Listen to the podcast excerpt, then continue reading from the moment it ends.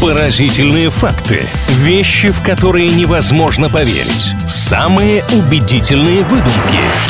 Правдивая ложь на правильном радио. В рубрике «Правдивая ложь на правильном онлайн» мы делимся интересными утверждениями. На старте единственное, нужно договориться о правилах игры, так сказать. Ну, во-первых, иногда мы берем настоящие факты, только чуть-чуть их приукрашиваем или перевираем. Иногда мы вообще выдумку выдаем за что-то настоящее. Таким образом, здесь идет общение. Самое главное, что в конце все точки над «и» будут расставлены, правда будет открыта, и какое-то количество интересной информации мы действительно получим. Маш, привет! Здравствуй, Илья, я думаю, что уже все готовы к твоим фактам. Поехали! Правда ли, что в Соединенных Штатах Америки в свое время, когда была популярна работа телефонистки, одним из главных замеров во время выбора кандидатки был размах рук? Так, ну нужно рассуждать логически. Для чего могли проводить такие замеры? Чтобы посмотреть, сколько можно телефонов рядом с ней поставить, дотянется ли она до них и с какой скоростью это все будет происходить. Больше мне ничего пока на ум не идет. Но мне кажется, нет, это какое-то немножко странный критерий. Может быть, там было что-то особенное, но не размах рук. Не верю вам. Так, ну смотрите, есть вот модельные агентства, например, да? Там говорят, девушки от ста семидесяти ростом. А раньше, когда девушек-телефонисток в США искали, говорили, размах рук не менее полутора метров. Вы просто не вспомнили, что в свое время телефоны соединяли с помощью такой интересной аппаратуры, когда много отверстий, всевозможных входов, и просто провода переключались. И чтобы соединить как можно быстрее и больше количество абонентов, нужен был такой достаточно серьезный размах рук. Но это был, знаете, не единственный важный момент. Девушек выбирали из приличных семей. Они должны были быть образованные, незамужние, потому что работы, знаете ли, много, не до семьи человеку. Поэтому в телефонистки шли только самые-самые. Слушайте, ну интересно вы сказали, что я не вспомнила эти факты. Я их и не знала, Илья, поэтому мне здесь вообще не обидно проиграть. Хотя бы что-то новенькое в моей голове появилось. Давайте дальше. Правда ли, что, согласно морскому праву, если вы где-нибудь посреди океана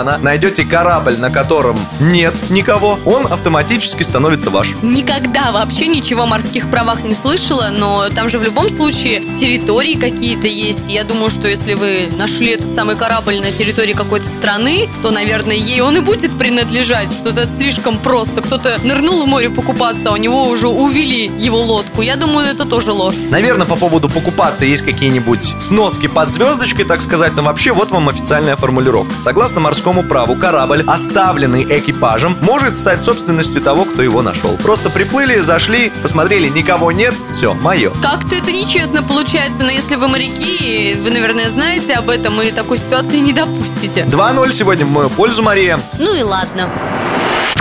Правдивая ложь на правильном радио.